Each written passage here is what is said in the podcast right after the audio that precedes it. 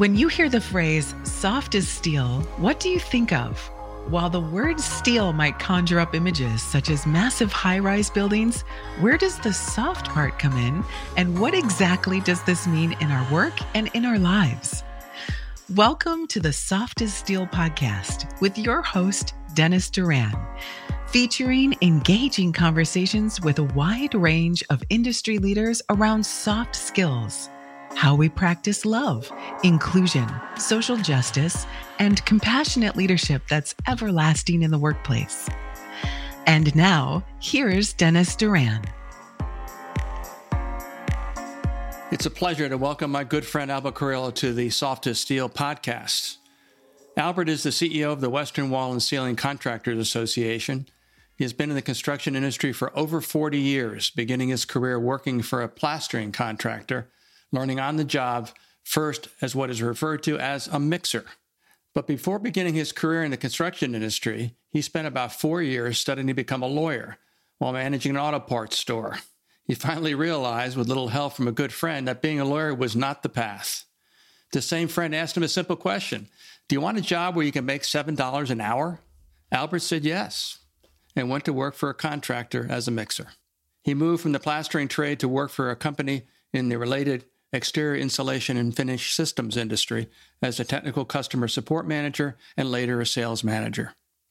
In 2008, he joined the Western Wall and Ceiling Contractors Association and he became their CEO in 2017. Albert, welcome to the Soft to Steel podcast. Thank you, Dennis. Did I get the journey about right? Yeah, no, the journey's right. Yeah. I was going to be a lawyer. I was I had big aspirations, very large dreams. So let's start right there because that raises an interesting question. You know, so again, this is the Soft as Steel podcast, and you've suffered through many a conversation with me, and you know I love talking about soft skills.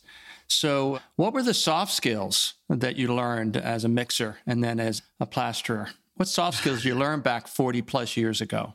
Well, yeah. So, the first thing I had to learn was to keep my mouth shut and keep my ears open because the information I was being given, I needed to remember it and there was mixing ratios and certain procedures that you had to follow and certain guys needed their mud before other guys. And i had to learn those skills so that they would ask me back the next day and ultimately give me a check on friday. So I, that was the beginning of learning soft skills mm-hmm. keeping the eyes open the mouth shut and the ears open. Yeah very good. I'm elevated to say that you learned quite a bit about active listening back in those beginning days. I didn't know there was a name for it, but sure. well, there then. wasn't. We just made that up, but uh, it sounds good. It sounds yeah. good. So, the people that you work for, I guess your foreman or your superintendent, how do they motivate you to do a good job and do what they need? What was motivation like then? You know, I think most of all was just them talking to me and being willing to teach me. Back in those days, you didn't move forward unless you showed, you know, that you knew your job very well and you're willing to learn. There are other guys that would just go and they would just mix and tend, and that's just what they did, and they liked it. But I always wanted more. I wanted to learn how to plaster, and I would question them. Well, why do you do that? Why do you move this way? What are you doing here? I've just been a very curious person my whole life. And I think that kind of helped me earn some respect. Well, that and I did my job really well. But just by working hard and listening again and asking questions, man, I, sometimes they'd have to tell me to shut up. So, if I were to run across one of these people that taught you a lot about trade early in your career to describe you in terms of what they liked about you, what would they have said about you in their words? Dependable. Dependable? Yeah, I I got a lot of dependable that they could always count on me. I was always there, the first one there, the last one to leave. I just uh, I fell in love with the trade. I didn't expect to. I didn't even want to be in construction. It just I fell into it. Mm-hmm. And it turns out that I really, really liked it. It's so self gratifying. So they knew they could count on me. And I got asked to do side jobs. I got asked to do some of the specialty work, you know, because they knew that they could count on me to get them the mud properly. Mm-hmm. So, uh, what was it about the law? As you went to college and spent that time, what did you figure out after four plus years? Well, I figured out I don't like school. Mm-hmm. I just didn't. I, you know, right out of high school, my uncle was a union electrician, and my cousin and I are the same age. And he had a job for us in the electricians union. So I went and did the agility test. I did the written test. I passed and I got accepted. and I'm just, you know, having conference with my dad. And my dad's a college graduate. Uh, he was a teacher and, and eventually an administrator in high school. My mom, you know, graduated from nursing school, so that kind of was that was the path. Go to school, learn, and I just was talking to him about electrician. And he goes, "Yeah." He goes, "Why don't you go to school first? Try a year of college or two, and and then you can always go into the you know working with your hands, son. But you, you know you want to get a job where you use your brain, you'll make a lot of money." I go, "Yeah. Who makes a lot of money?" He goes, "Lawyers do." All right, cool. I want to be a lawyer. And that and I like to argue with people. So I thought that those are the two things, right? I'll be a good lawyer. Make a lot of money and argue with people. Oh, just a, such an immature mind at the time. I basically yeah. didn't know what I wanted to do. Uh, isn't that uh, not that true even today of, of, people of that same age? Yeah, yeah.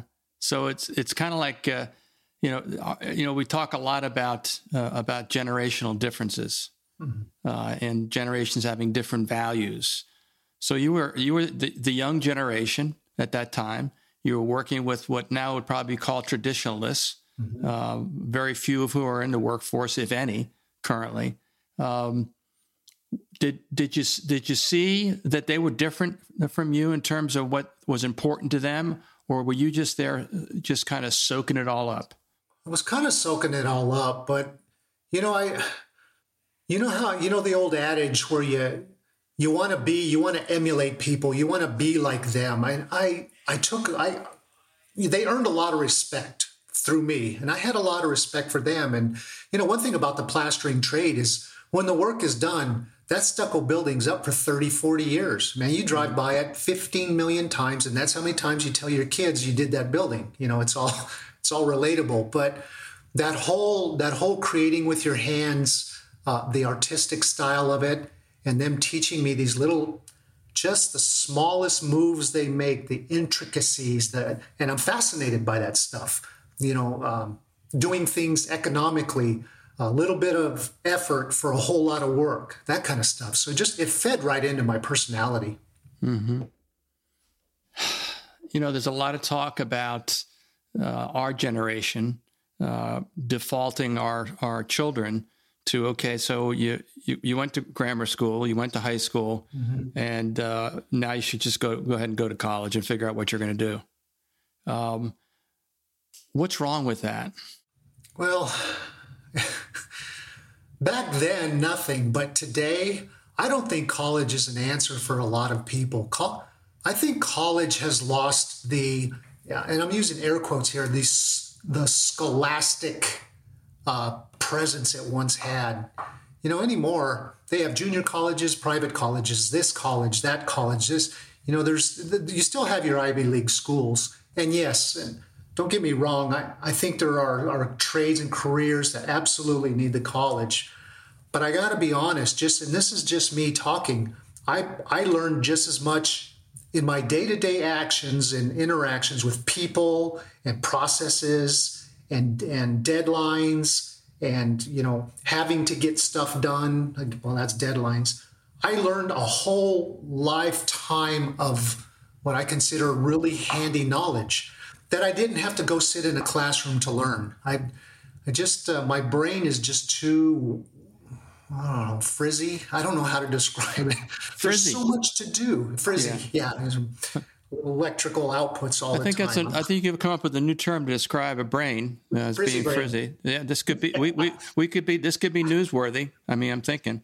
Oh, yeah. I I scare people when I talk to them what's in my brain because my my mind wanders in a lot of places. I mean, you know, it's part of the creative side that's that I'm blessed with. Yeah. And it's helped me in my career quite a bit. So I think college just kind of choked me down. And that's me. That's just me. Yeah. Did you, how did your parents feel when you finally, uh, you know, pulled the plug on on college and got into the trades? How did they how, how did they feel about it? Well, you know, they were okay with it. Um, you know, Dad was a little disappointed, and at the same time, my brother, who's two years younger than me, went away to college. He went to Socorro Tech, and he graduated uh, with a petroleum engineering degree. Hmm and that was right at the beginning of the one of the first oil busts. So it would have been seventy eight or seventy nine. mm mm-hmm. So he couldn't get a job, and Guess what he ended up doing? Working in construction. He's a plasterer. yeah. Yeah. Did, yeah. He, made, he made that a career? He made it a career. Had his own company, had two companies. He's still involved in the industry. We don't spread mud anymore, but we, all, all three of us brothers ended up in the plastering trades. Just it, it just worked out that way. Yeah. You know, yeah, it's uh, you know the th- the thing that I that I I, I continue to uh, be amused by is uh, seemingly how difficult it is for people to uh, embrace the idea that um, that there's there is not a single path to progress into a career. Uh, that there, that people possess different innate abilities and skills, and they also have different soft skills or qualities that uh, that, if recognized and appreciated, will put them on a better path. Mm-hmm. Um, how do you, and again, your association uh, is uh, is comprised of, uh, of contractors that are signatory with unions. So it's a, it's a union union workforce. Um, the unions have apprenticeship programs. Let's get into that a little bit. Mm-hmm. Um, how how are they doing as far as in your and from your perspective uh, with your co- members who are contractors? How how how are the unions doing with uh, finding, uh, informing, attracting, and recruiting uh, new individuals into the trades? How are they doing? Well, you know, recently there's been a a surge or, or a, uh, a growth in interest from people who have not considered construction as a trade. But to, to talk about the labor shortage or, or getting manpower, I was talking to somebody and they read a magazine from a, a, National Construction Association. And this magazine was printed back in 1928, 29, somewhere. And the headline was Labor Shortage Will It Ruin the Construction Industry?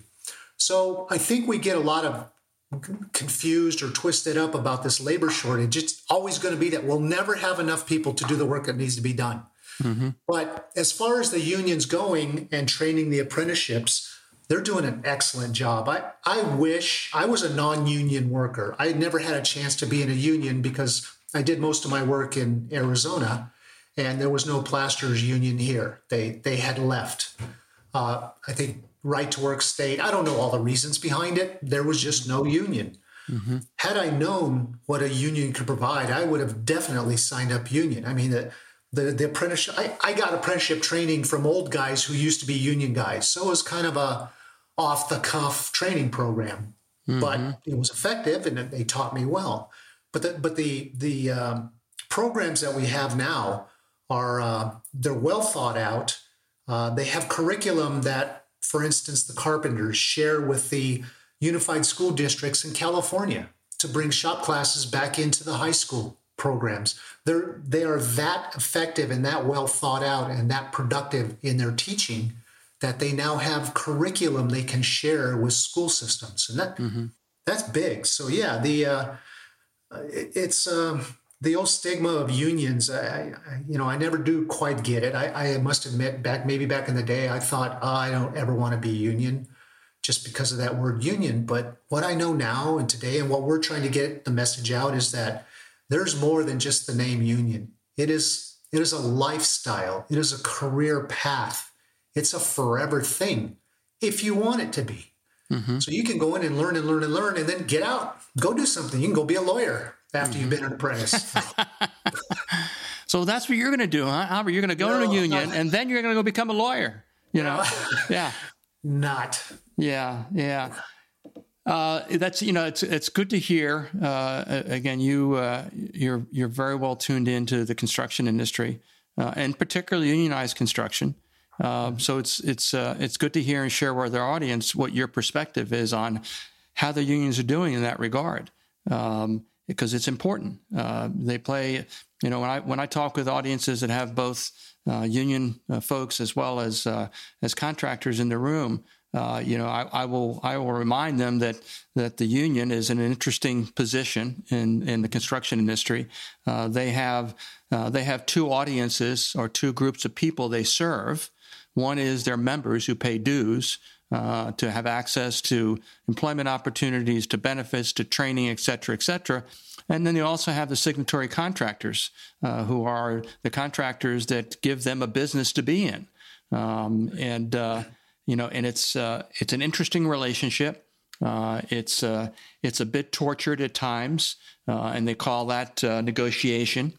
Um, but um, but it's good to hear that someone who represents uh, sees sees good things. because again, I'm not necessarily everybody's not necessarily open-minded enough to recognize what the what the good things are. They prefer to dwell on the bad things. Um, right. But uh, so it's really good to hear that. And again, I'm sure that our our union friends who may listen to this podcast will appreciate your words. Um, I also talk, and I want to I want to get, get, your thoughts on this whole issue. That uh, again, uh, I, I, agree wholeheartedly that unions do a good job of of uh, of delivering apprenticeship uh, you know, the, the, training programs for the apprenticeship programs are excellent, uh, really across the board. I don't, you know, I don't think one union is so much better than another that you can differentiate them at that level. Um, but one of the things that I ask about is uh, how are they doing? Uh, so it's another question about what you see. How are they doing as far as developing the whole person? Uh, you know, again, the tools, the trade, the techniques, the methods, et cetera, et cetera, brilliant, uh, great work being done. But are we are we finding uh, and then developing people, uh, or are we simply developing a tradesperson? The, the, the primary function is to develop that tradesperson. So I would say a bulk of their attention would go there. However, the tides are changing, and they are doing a lot more in developing people, personal skills, uh, you know, uh, like soft skills, soft skills. Soft skills, absolutely. you know, they, they tell their members, you represent your union. We want our union members, we want people to look at you and say, wow, that is a union member. I want to be like that union member. So they're talking to them about behavior in public, about, um, you know, their personal lives, keeping, keeping the trouble out, you know, try, try to live a good, clean life. They're, they're talking a lot about, uh, right now, suicide prevention is a very big hot topic across all construction areas because I just found out that construction has the highest rate of suicide out of everything. Yeah. Everything. Yeah. And and I you know there, there's a lot of stress in it. I, will get that. You know there is. You, you got to work every day. It's hard work. I I can't imagine what people go through. But the the unions are working with programs and they're hiring people who deal with this type of stuff so that you don't have your business manager or your business agent trying to tell a worker how to behave emotionally. You need a professional to tell them how to behave emotionally. So they're hiring professionals, training people who have the propensity to lean towards that path that are workers that once was a worker and then they became a union working for the unions and now that they have the ability to train somebody in soft skills. They're recognizing that and training them to train them in soft skills. So it's a very growing aspect of our construction industry, and it's kind of nice because it the uh, you can talk to people now. It's so they're saying it's okay to show your feelings. It's okay to say you're angry. It's okay to say you're sad. Mm-hmm. These are okay things. Mm-hmm. You know that's relatively new. Yeah yeah, no, years. I would agree. I would agree. And again, it's it's good to, to hear you as a industry leader talk about it in that way. Um, so uh, let's let's talk about uh, three terms uh, a little bit. Um, you'll you'll recall, and I think you visited at least uh, and visited tuned in a little bit into the summit I held back in February, where I had four one hour conversations with different groups of people. Uh, the first conversation was on the topic of love. The second was on the topic of inclusion. The third, uh, social justice, and the fourth, leadership. So let's start with with uh, with love. Uh, when I say the term love to you as an industry leader, uh, what does it mean? Um, how, do, how does it factor into how you approach what you do uh, in dealing with your members, with other people? Um, talk about that a little bit for us. So when we use the term of love, and you know, I have to go back. I'm a I'm, I'm a born and raised Catholic, and so according to our church, love is only the word you use in your expression for your feelings towards God or Jesus. You love, but I think love is, you know, it goes that way God and family. And then there's love for what you do. I, I have an absolute passion for the construction industry. It used to be just for plastering, and now it's for the entire industry. And I, I would call that a love. And that's just on a grand scale. I love construction. When you stand atop a high building and you look out over the horizon and see lights and buildings and structure, all that was created by human beings. Mm-hmm. That's, and that just gets me right in the feelers. That's my love. Mm-hmm. And then what I'm learning what I'm in, in part by hanging around my good friend Dennis Duran is to love people love them for who they are. They're, everybody has a unique personality, and I think I think I was blessed with the ability to see that in people, to try not to make a shy person be the one go out there and you know talk in front of people or if guys didn't like working together i wouldn't put them together you know just try to understand that there are different personalities and at the end of the day we're trying to get as much mud on the wall in the shortest amount of time that we can Mm-hmm. So you just you, you move the people where you need them to do that kind of job, mm-hmm. and that in turn becomes a form of love. Mm-hmm. It's it's a love for people and how they are, yeah. and then of course love for myself, not too much, but enough where if I don't love me, I'm not going to love anybody. Right. So that right. I, that kind of sums up love yeah. for me. I, I, I like you. You used. Um, we talked about yourself, and again, you know, one of the things I think is fundamentally important in terms of being able to be more successful uh, and also happier uh, in in business and life is to begin by understanding yourself. Uh, and you add the other ingredient of you know we're imperfect human beings, uh, so uh, I shouldn't be I shouldn't be all pissed at myself if I if I'm not perfect. Right. Uh, you know, I, I need to be okay with me, and if I learn some things about myself uh, that gives me a, a, better ability to learn things about other people.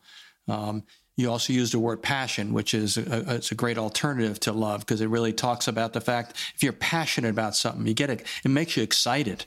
You're, you know, you, you want it, you want to, you want to do it, you want to see it, you want to feel it, you, all those kinds of things. And that's, you know, love, passion in that sense. And that's the way my mentor, Steve Farber, talks about love. He talks about it as, as something which generates energy, uh, energy to, you know, to be able to, to, uh, to take, to take risks. Uh, you know, to uh, you know, to, to do to do different things. Uh, not risk in the personal safety standpoint, but risk in terms of, of decision making, relationships, etc.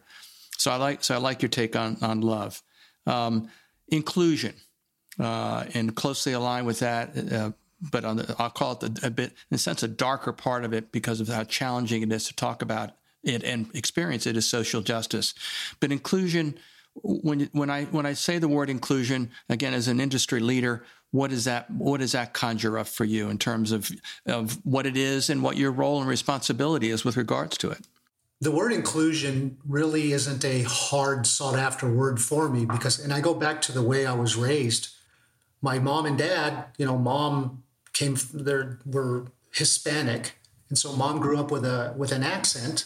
She hated it, and she got ousted. You know, and so we were taught as young kids that everybody is just anybody. There was no color shown to us. There was no race shown to us. You treat everybody the same. And my dad used to, I remember my dad sitting with the janitor of the school and then having yucking it up with him and then going right into the principal's office and yucking it up with him. And he, that's just how we were raised. Everybody is just they are who they are. Mm-hmm. So inclusion was just how we were raised. Now, as it relates to today, you know, it, it goes a little deeper because you get your cliques, you get your guys that like to hang around each other and they don't want anybody working with them. And you get your, you know, they, I suppose there are some race issue, you know, people want to hang with them, with their own people. I, I think that in construction, I see we're seeing a lot more inclusion uh, there are women in the trades. Um, you know, the, all the stigmas of manly men and anything that is not perceived as that silly notion of manly men, right? So mm-hmm. inclusion means including people who may not have that persona of a manly man, but is still a great worker. Mm-hmm. I, I think at the end of the day, what you want to do is recognize where you are. And I was a plasterer. And so I wanted to have the people that were working for us, doesn't matter who they are, put out the most work possible in the least amount of time. Mm-hmm. So when, when you're focusing on that, inclusion just happens naturally. It just it just is. So yeah, my yeah. I don't follow the social media and the normal whatever's going on in our society today. I think they're taking that word and twisting it to fit a agenda, but that's not what this is about. Mm-hmm. Yeah, and the, and the closely related term of social justice, which which conjures up uh, recollections of George Floyd and Black Lives Matter and all those things. Um, uh, I, I, would imagine your thought process is similar there, and that is that uh, uh, you know I was brought I was brought up, and and this is this actually gets right to um, the the critical issue that, that kind of merges those two thoughts, and that is this notion of what bias is all about. Mm-hmm. Uh, you know, and again, if you if you were raised in a certain environment where certain things were uh, were a particular way, where someone that did look different to you was was viewed differently by your parents or or your friends or the circle of people you were in, you would over time naturally your brain would get wired with these imperfect views, these incorrect views, these biases. Um, and I think some of what's going on today uh, is is around having it having it to work hard to correct that. Uh, yeah. Work hard to to to get to a place where we look at differences as not being something which separates people, uh, but something which just identi- uh, recognizes that that each person is unique. There, mm-hmm. there are no two people alike, not even twins, not even identical twins. They could be different in terms of one liking one sport versus another, one having blue eyes, what, whatever the issues are. That's what we're struggling with. Um, and in our industry, uh, you know, the greatest opportunities f- to find talented people uh, are going to be to be very inclusive, to look at different races, look at different uh, ethnic backgrounds, uh, all those kinds of things, and view them as possibilities. Um, does that all make sense to you? No, no, I, I agree 100%. I, I think it's more about the looking for the talent to achieve your goal of what you're doing. And it, it's going to come from a variety of people. Mm-hmm. But the beauty is you everybody has their preconceived notion of how things should happen, right? In our industry, you you pick up a hawk, you take the mud off, you spread up and down, you go but then you get somebody next to you who does it just a little bit different. So they bring in their little spice, right? Their little flavor that's different from yours. And you go, oh, that's kind of cool. Mm-hmm. And before you know it, you have this mishmash of really cool ideas that are helping you achieve your goal better. So if you, if your mind is closed off to the possibilities, just when you're looking at the package and not the process, you're going to miss out on a whole bunch of stuff. Mm-hmm. And let, people being individuals is it's just awesome to be around new people. I, I, I enjoy sharing with people and understanding where they come from. It's amazing. I travel a lot, so I get to talk on airplanes and airports to just complete strangers. It is mm-hmm. just fascinating the lives that are out there. Fascinates. Yeah. I agree. I agree. And I tend to talk to people too. I'm I'm I'm a little shy. A little introverted, but you know, you know. I can I mean, be at times. Yeah, yeah. Um, so so now let's uh, so let's go to leadership. Uh, we've we've already been talking about it in, in a variety of ways um, as, as, as we're having this conversation. Um, uh, and and for in, for the industry of construction, but also just in general in in commerce, um, communities, et cetera, just just our world. Um, there are leaders of, all types, all sizes, all shapes, all ages, all backgrounds, just all over the place in, in, in different ways. What what today? Uh, if you're sitting with a group of people saying the biggest challenge we have as leaders today is blank? Phew. I, so I, I, I, thought I'd give you an easy question. That's a high inside fastball right there, Dennis. Mm-hmm. Yeah, yeah. I, I think what happens is back in our day, leaders are the guys who just stepped up and led, right? They they were not afraid to to take that step or to try that path or to do this and to say, "Hey, you people need to follow me because this is this is the way to go." But I think leadership now is everybody thinks they're a leader. You know, too many chiefs, not enough Indians, and. Hmm. and you have these, I don't know, people who like to talk coming onto these platforms, and they're just spouting leadership things. And there's some really good things in there, and I don't want to take it away from anybody, but you know, true leadership is first of all, you got to be that human being that wants to step forward and say, "I will lead this. I will lead it." you cannot be afraid to say yes when opportunity opens a door. There are many doors that were opened for me. Mm-hmm. And I always chose the ones where I could have the potential to be the leader. I never chose the one where I would have to be the the supporting person. So I would turn those opportunities down because they did not lead to leadership roles for me. Mm-hmm. In leadership, that is the path to growth. You you are always growing as a leader. There's never I'm a leader, I'm done. So the, hmm. you know so, so some of the qualities are wanting to recognizing that the road is endless and there are a bunch of paths you can take and you have to keep leading and keep going. And then I think the really important is that you're not alone. You're a leader because you have all the people with you supporting you and you're supporting them. We used to call it upward and downward communication, but now it's just, in my opinion, and, and the way I try to run things now is I empower people to make mistakes because when they make the mistakes, they learn from them and they're better for it. Everything is better for it. When you're making a mistake, it's because you were doing something. Mm-hmm. you were taking that extra little step. You were going the little bit more or trying something a little different. And there's nothing wrong with that. It's when you make the mistake three or four times, we have issues, but then that's a whole nother talk. So, yeah, leadership is being a leader, but leading your people to be the best they can be. And some of them outshine you. Mm-hmm. That happens. That's a mm-hmm. hard one to swallow, but it's just what's got to happen. That's the medicine. Yeah. I like your take on this a lot. You're a uh, what I would describe as a, a direct and plain speaking leader. Mm-hmm. Uh, you, you, don't you don't try to use fancy terms. No. Uh, and occasionally I will do that. I'll talk about emotional intelligence, which I think is something to be talked about. But what it boils down to, and you already commented about it earlier, is uh, it's okay to have feelings because we are human beings and we respond to things that happen in our lives with happiness, with sadness, with anger, with fear. That's all part of who we are. And there's nothing we can do about it. And as I've begun talking about it actively in our industry over the last few years, some people, the first reaction is, no, we don't, we're not doing that. We're not doing the emotional stuff. No, we're not doing that. Or a union leader that we both have experience with blurted out in a meeting, we don't need no soft skills. We need hard skills. Yeah. And I know that you believe it because I know what you do to lead the people that you lead day to day in your association. And I know the example that you set for your members, that you understand all those things very well. All right, last question. This is the last question, Albert, because we're over time. Oh, wow. Yes, I know. This has been 10 minutes went by fast. Well, it was more like two, oh. but, uh, you know, at least the part I said. So, again, soft skills, again, my definition, it's a person's qualities, attributes, their behaviors, a manifestation of their values. What to you as a leader is the most important quality that you possess? Integrity.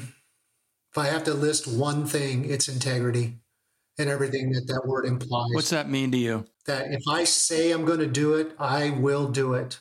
If I know I can't do something, I won't say I can do it. I won't mm-hmm. try to explain it, but I'm honest. You'll always get the truth from me. And, you know, in my sales career, one thing I learned is that bad news is still news. Mm-hmm. Nobody likes it, but it still has to be out there. You have good news, you have bad news. And sometimes I had to give bad news, but yeah.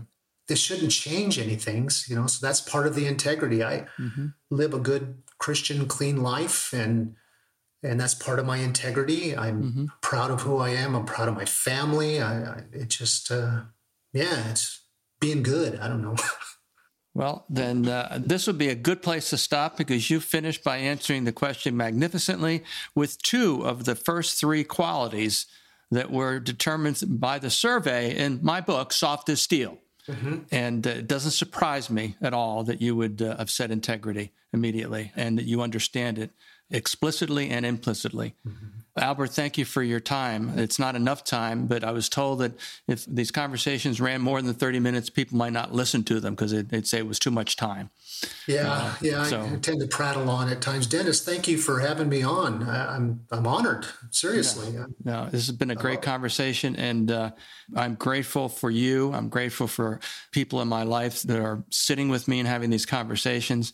And I think what we talked about will be listened to and appreciated by the audience at this podcast will reach. Wow. and I would be flattered. Thank you, my friend.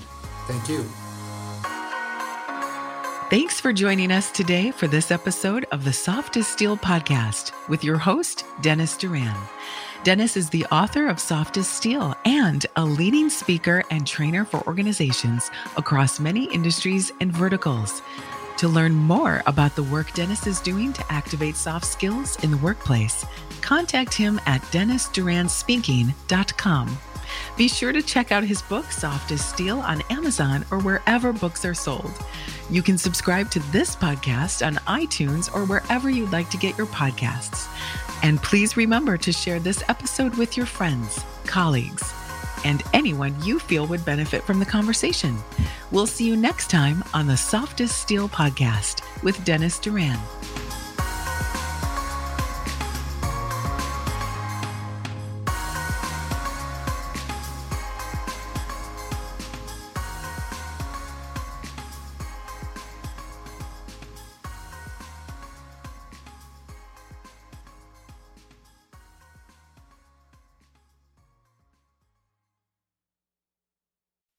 Produced by Audavita Studios. Connect your voice to the world.